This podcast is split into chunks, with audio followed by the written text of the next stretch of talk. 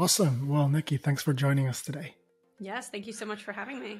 So, Nikki Lindgren, did I pronounce that right? You sure did. Awesome. Founder of Pennock. Uh, oh, Pennock. How do you pronounce yeah. that? Uh, Pennock, Pennock. People pronounce it both ways. I call it Pennock, but I will forgive people for saying it any way they feel like saying. That's amazing. Where does the name come from? Yeah, that's a fair question. Um, Pennock is actually this small town in Minnesota that I'm from. And so, just, you know, starting a small boutique agency, having something that was a little more tied to my roots and felt rooted um, seemed appropriate. So, it was a domain I grabbed a long time ago. And I just felt like whatever venture I was going out on, it was going to be called Pennock. So, um, here we are. I love it. That's a beautiful name. Thank you. So tell me a little bit more about the inception story. You know, how do you go from a small town? Um, I guess, you know, I'm sure uh, a lot of people around you had very traditional career paths and life paths. Uh, yeah. And where does this whole thing around building a business start? Yeah, so um, I my town I think it was like 500 people, and I was from unincorporated wow. Pennock. I grew up on a lake called Lindgren Lake, which is my last name. It's been in the family forever, um, and so I just knew I wanted to get out. So my parents would like take us on vacations, and I was like, like Florida, New York City, or California, somewhere like that. I'm going. So I actually moved um, to San Diego about five days after I graduated high school um, in preparation for going to college. So I left the state, left the rural parts, and never really looked back. Um, and early professional career was working in house for um, e commerce brands or retail brands. So Pottery Barn, uh, World Market, formerly Cost Plus World Market on the furniture side, like starting their e commerce and marketing departments. Um, and so all of that kind of led me to really understand and appreciate retail and e commerce more specifically. Um, I spent some time agency side, and then spent some time more, um, you know, Silicon Valley startups. And after that, I was like, I think I understand both sides of marketing well enough, having been the agency, having been the person in house managing the agency.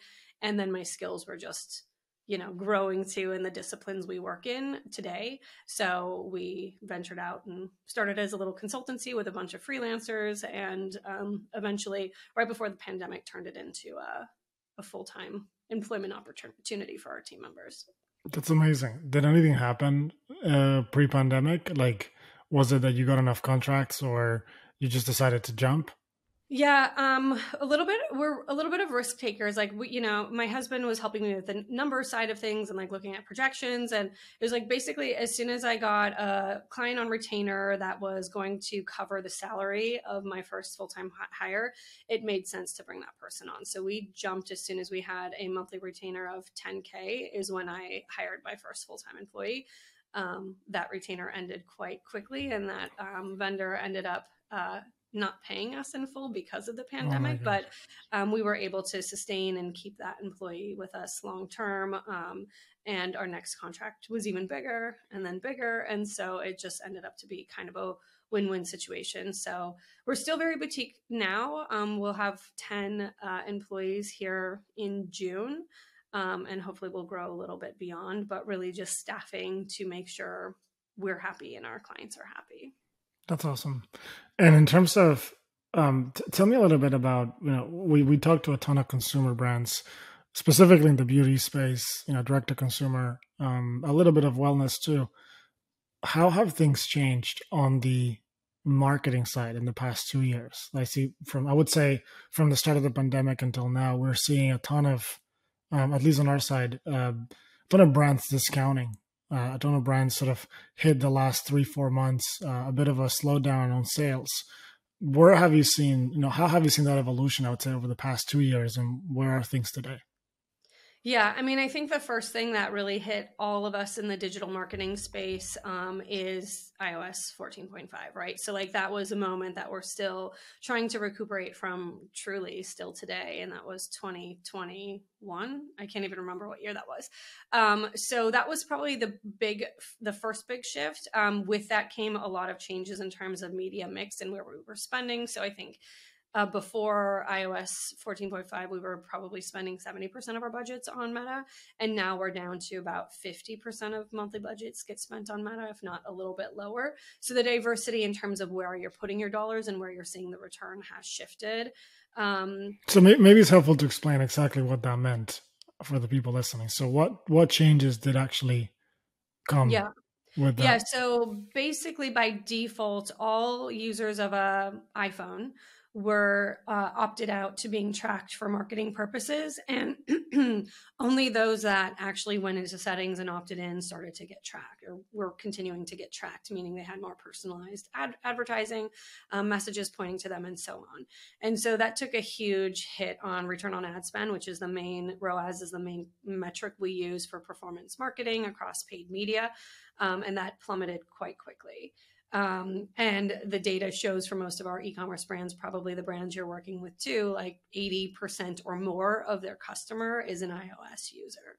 Um, so that was like the first immediate hit that was like not, uh, like day over day, we were probably um, losing from like before to after at least 30% of ROAS points. I think we had some brands that lost as much as like 70% of ROAS points, like overnight as that change went out. Um, today what that means really is we we have to do a little bit more old school marketing and by that it's like a little bit more manual. Probably ai can help us here too but pixel data is not tracking ios users because that was the whole point of of this um, privacy update. And so this we, is their this is their behavior on their mobile browsers specifically?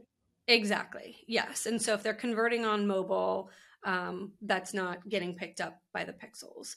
And so, what this uh, and makes us do moving forward is we have to pull manual lists with our clients, probably monthly, if not quarterly, in addition to capturing the pixel data. So, if we're trying to build a lookalike of customers, we can't just rely on the pixel like we could before this change occurred. Um, and so, we're pulling now the pixel and a static list from a moment in time. Um, but everything's pretty much rebounded at this point. I would say most of the clients we've had since before that time frame have hit, if not started to exceed, at least in the beauty space, the ROAS they had back before iOS 14. So it is on the up and up. Um, and then I think like we're just diversifying. So TikTok is something we're doing a lot more ad spend against. Um, programmatic is pretty much part of our evergreen um, programs for most of our brands now. Um, and then doing a little bit more with YouTube marketing too. Where have you seen, you know, is there a, a, division between which brands normally perform better on one channel or the other? Or is it kind of across the board um, similar yeah. patterns? Yeah, I mean, there's some obvious assumptions we can throw out there, and we've seen this in the data. So, a more considered purchase that's a couple thousand dollars. We work with a higher end uh, luxury jewelry brand they do well on Pinterest because people, you know, Pinterest has a longer look back window and people are kind of considering that purchase for longer. We've worked with makeup brands that have like $16 eyeshadow palettes. Those work well because it's like immediate touch, immediate conversion. So it doesn't really matter where you play. So there is some like logic between how considered the purchases and where they're going to show up best. Um, and oftentimes, if it's a considered purchase, Meta is not going to capture what the client is looking for because their look back window is only seven days. Um, what do you mean by the look back window in terms of how long back can you actually understand if that customer performed the behavior?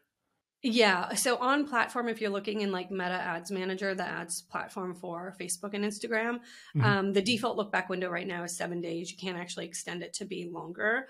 Um, it is just seven days. If you're using an attribution tool like Triple Whale or Wicked reports, you can start to look at it a little bit different using their differently using their pixel. But natively in platform, it's a seven day look back. Um, Google can go up to like 90 or 180, quite quite a long look back window. Pinterest can too, programmatic. Um, and TikToks is more favorable than Meta too. But um, my team is a lot closer to pushing the buttons day over day, so I've lost a little bit of the um, deep knowledge in terms of the ins and outs of every platform. And this is basically all to say that it, for a brand to understand how their dollars are performing across its different platforms. Um, exactly. That's so interesting. I, you know, um, we're we've been talking to a lot of indie beauty brands recently, and one of the things that we've seen as a trend is going back to more traditional marketing.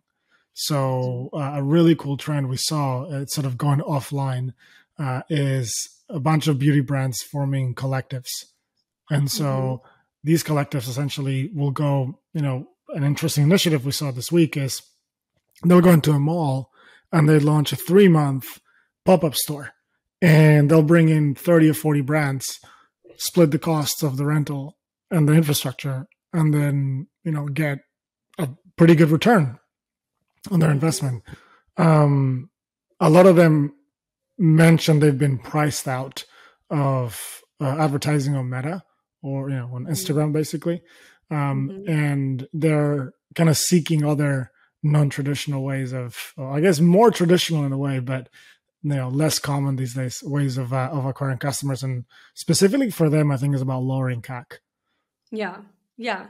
No, that makes sense. We've been working with some brands doing the same thing. And actually, what I would say has been successful for us in that lane is then doing more using paid media to be like a surround sound amplification and not like the end all be all, like this is how the business has to grow.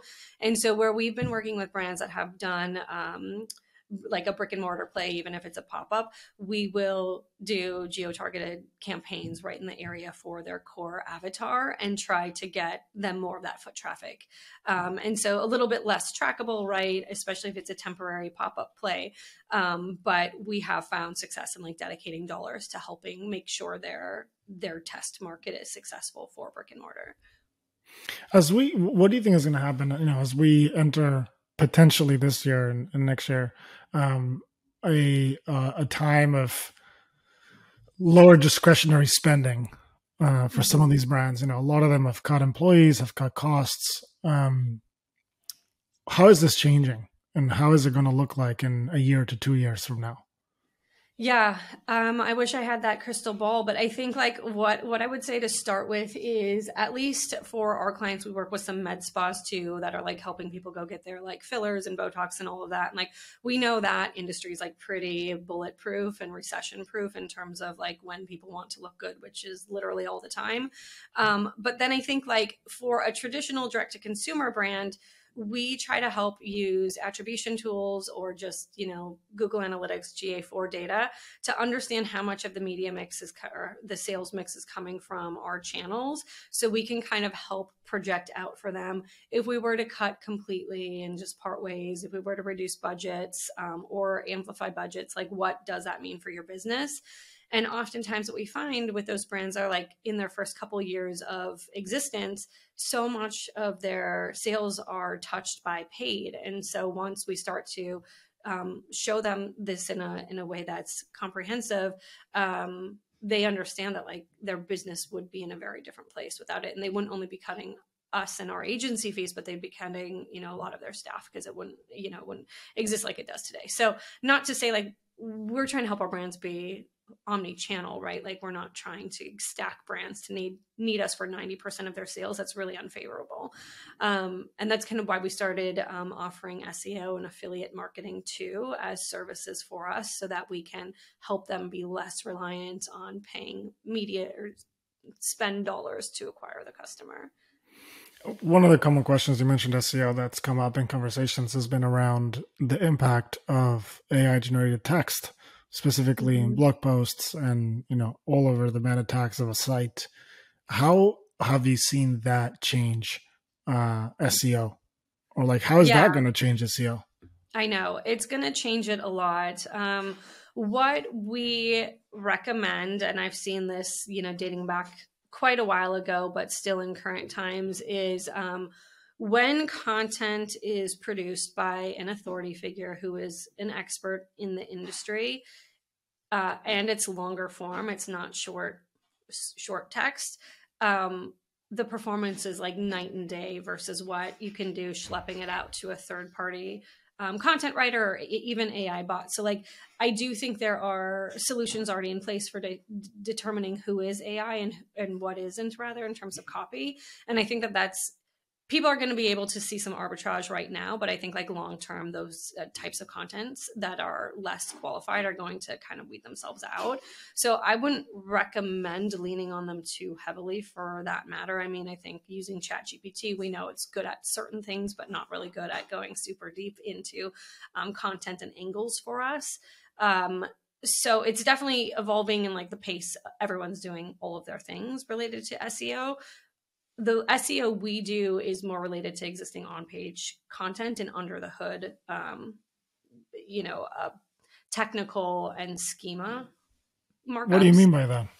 Yeah. So what we're doing for our brands is we're basically looking at their website, their evergreen content, meaning like their best PDPs and so on. And we're optimizing a set of pages for them, a count of pages for them every month of their existing content.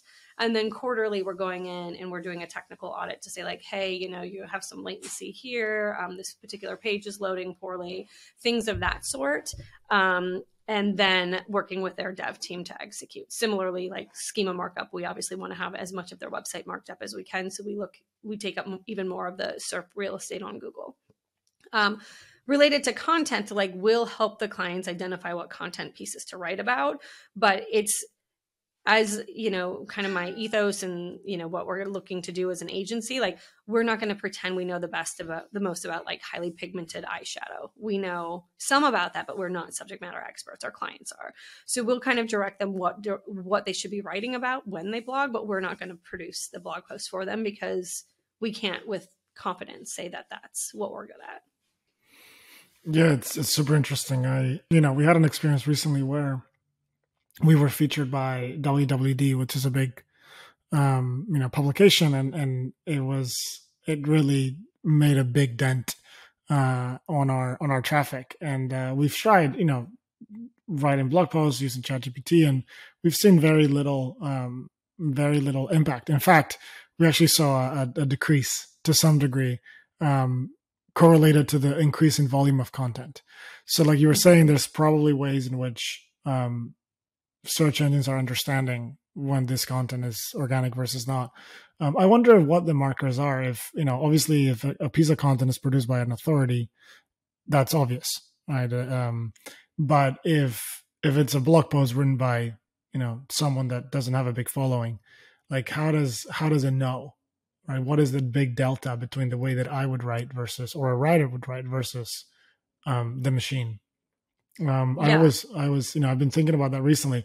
And, you know, the other thing is like, if you say, you know, tell me how do you do X, Y, or Z, the, the model spits out a bunch of like steps. I wonder if those start to start to be the same for everybody and everyone's posting the same things on their sites, right? And it's like, oh, is everybody's posting the exact same thing? Maybe then that's, that's how we understand what's generated and not. Yeah, no, and and that's fair. Like I don't I don't, I mean, it would be a good experiment. We haven't experimented personally that much with AI for blogging, but I feel like whipping up a new domain and, you know, having 100% of it be AI would be a fun experiment if we if we had time for it. We just haven't gotten there. But to the end of like a new blogger and how would the machine know, um, or how would the spiders know? Uh, I don't have clarity on that. Um, where have you seen? I mean, where have you guys been using this new subset of AI tools? Uh, where have you seen it shown up, and how do you think it's going to be in the next, you know, say twelve months? I'm not even going to say more than that. Like, are you guys going to continue increasing the usage, or what's going to happen? Yeah, I think so. The lanes we're using AI most is in the lane of um, idea generation. So we are doing it to some extent for our organic social. We are not doing organic social for our clients. We have some team members who are have histories with it in their previous roles. So we do have some knowledge of it, but it's you know not our subject matter expertise. So we're so we're using it for for topics there.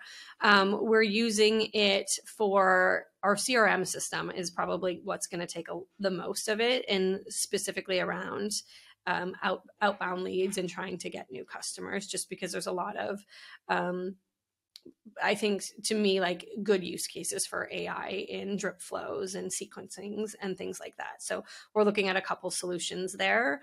Um, video scripts we've done through Chat GPT and then audio files through one of the many services out there. So like we're starting to explore in that lane, but it's mainly for Pennock marketing purposes and not so much for our clients. Um, so yeah, that's that's how we're going to start using it, and then layer it into clients a little bit more as we see some success on our end. Is organic reach dead? Um, I mean, it seems like it. Again, like I'm not. I mean, I, that was just a, such a blanket statement. We're just that close to it since I'm, you know, not managing it for clients. Um, yeah, we're seeing very little growth when we're not boosting things, even for ourselves. Makes sense. How does a how does a marketing agency? I mean, you you help you know all these direct to consumer brands um, acquire new customers, but I assume the mechanic is very different for um, an agency than it is for a direct to consumer brand. So, how do you guys think about acquisition for your own product, for your own service? Yeah. So to date, most of our clients have come through word of mouth, which has been wonderful, but we're trying to get, you know, to a level of growth that will take us beyond that. Um, so for us, what we have found success with is really partnerships. So we have a lot of sister agencies or agency friendlies that are adjacent to us in service offerings. And it's really great to collaborate with them and work on clients together. So that has been a really good source of still kind of in that referral lane, but growing that network of um, complementary firms, I think is great and services. Um, and then beyond that, we have, you know, been running some of our own ads, um, and we have been working with a sales team to help us qualify our leads. We tried doing um, lead generation on our own, just through um, you know more traditional sales models because our team is not a team of sales professionals. We kind of wasted more hours there than i'd like to admit and we've moved on and just outsourced that. Yeah it's interesting. There's so many um, i feel like every week i get at least three to four messages on linkedin um, from a, a cold outreach or a lead generation service. Yeah yeah, I was very same. I still get them, and I was very delayed in biting the bullet. Um, and we ended up going with a more premium offering, but I think our um, objectives are the most aligned, even though they are more costly. So we're seeing great returns on just doing doing that end of the the relationship. How has how would you say your your life has changed since you know that inception time of the agency? Uh, well, I'm sure you're doing like a thousand different things um, to today when you have a small team, um, you're scaling the business. Has your day to day changed a lot since then? It actually has, and it's funny because I'm still um, those employees who have left us. I've still remained um, friendly with, and so just talking to one last week, um, and so just reflecting on before versus now is pretty remarkable. I think like the first thing, and this goes for probably all businesses, is getting the processes in place related to like SOPs and the cadence and frequencies by which thing we do things. We were kind of like half using Asana at the beginning, and then um, we moved over to Airtable, and we've got a lot of automations in place now. So I feel like there's a lot more confidence today in that we're doing precisely what we tell the client we'll do, we will do all of the time. So that feels really good. I think in any given month there's like 78 tasks related to paid media health checks. Um, so like that in itself is like a good number and it's fun to share that with the client so they know we will always have their back. Um, so i think systems has helped a lot uh, and i have moved a lot out of the day to day. Like at the beginning i was on every single client call talking half of the time, even though there was an account manager also on the call. And now we're at a place where I can join quarterly business reviews and some sort of like projection and planning conversations. But um, the team's really well equipped to manage client day to day and be the face of our brand for the client. So that's freed me up to spend about 50, 60% of my time doing things like this um, and a little bit more on the lead gen biz dev front. So it has changed a lot. Um, but I'm not going to lie, like I get pulled into the weeds a couple hours every single day. Um, so there's still a little bit more growth to come. I feel like that's always inevitable. Like the dream is you get to step back and, and watch the machine work. But the reality is that businesses are such complex things that you're always in there um, putting out some sort of fire. A hundred percent. Yeah. Um, it's so interesting you touched on the SOPs, which by the way is um, standard operating procedures. Um, that's one of the first things we did when we started building the company.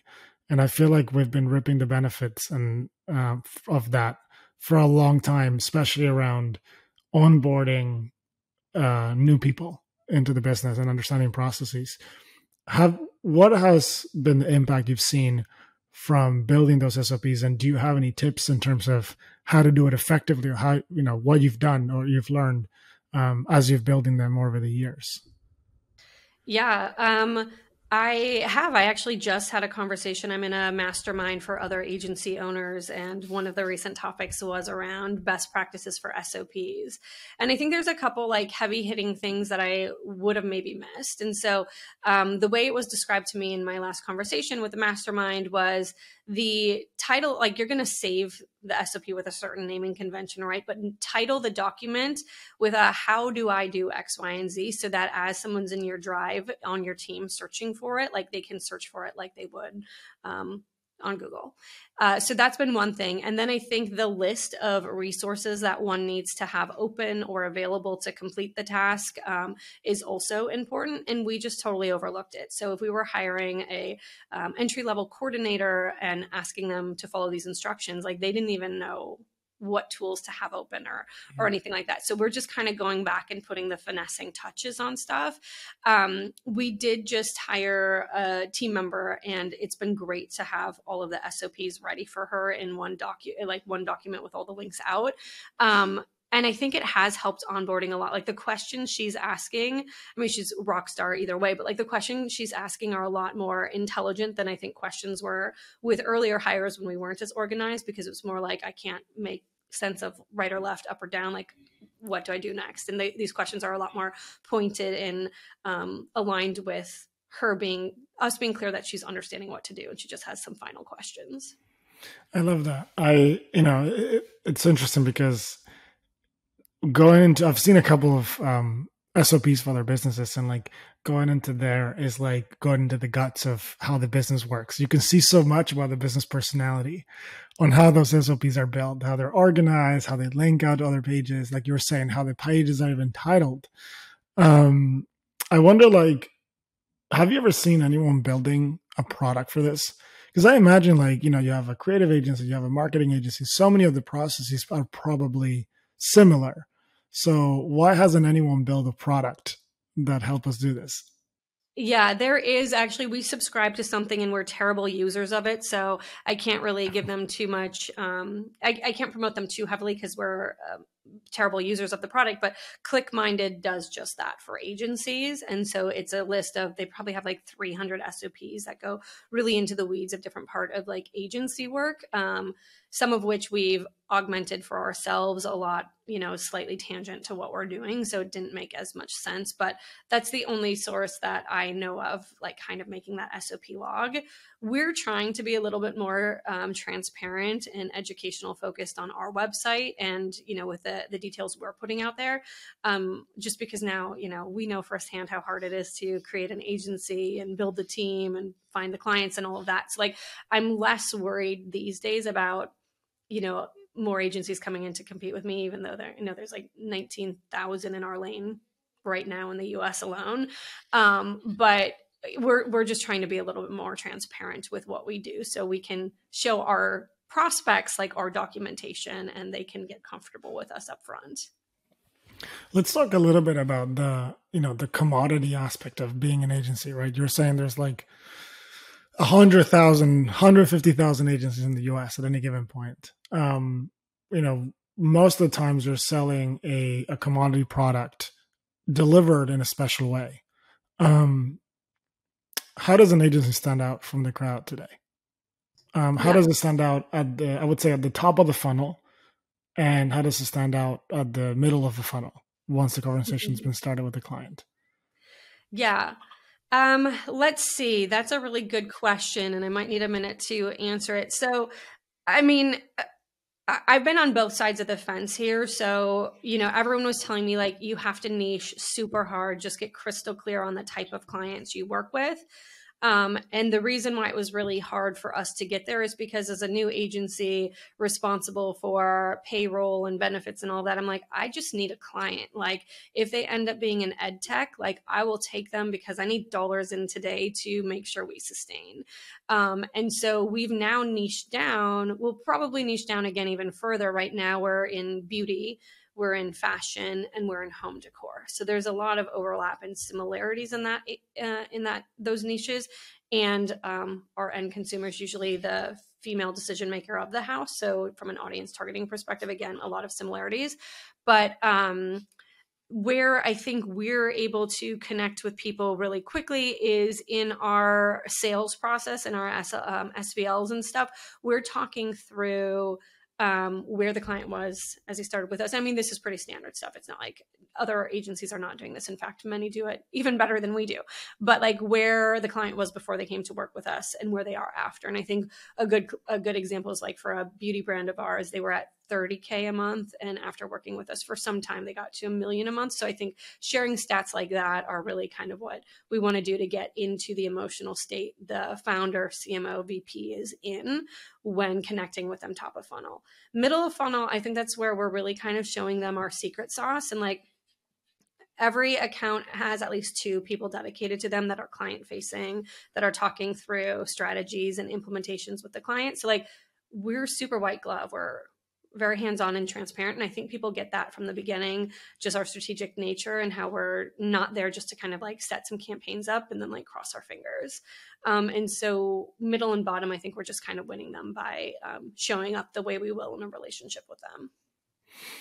That's incredible. I mean, it, it really, it's funny because we build more systems, we use more tools. Now AI's here, but yet business is still human right. So much of it is about relationships about trust um, exactly. and it's still like that you know i think in most industries uh, despite you know all the advances we've had in technology uh, it's about people dealing with people. And if you know if you make me feel comfortable if you make me trust you and, and trust your capabilities then i'm all in yeah, and I mean that kind of goes nicely back into me continuing to convince myself to niche even further because the more specialized you are, the more proof the individual has that you and your team really know the ins and outs of that particular vertical. Very cool. Yeah, absolutely. Nikki, this has been incredible. I mean, what a what a great masterclass you've given us today. Oh, well, I appreciate it. It's been great to be here. So really, really appreciate it. It's been awesome. Well, I hope we can have a a, uh, a follow up, a version two of this conversation. I feel like we have a lot of other topics we can get into. Um, yeah. To understand how this, you know, CPG brands are are going to market, are getting customers, or you know, surviving. How they're going from an indie brand to a large brand, like you were saying, from uh, thirty thousand dollars a month to a million. Um, yeah. I'd love to to have a, a follow up on this and how to scale those brands. Yes, let's do it. Awesome. Well, thanks for taking the time, Nick, and it's great to have you. Yes, thank you.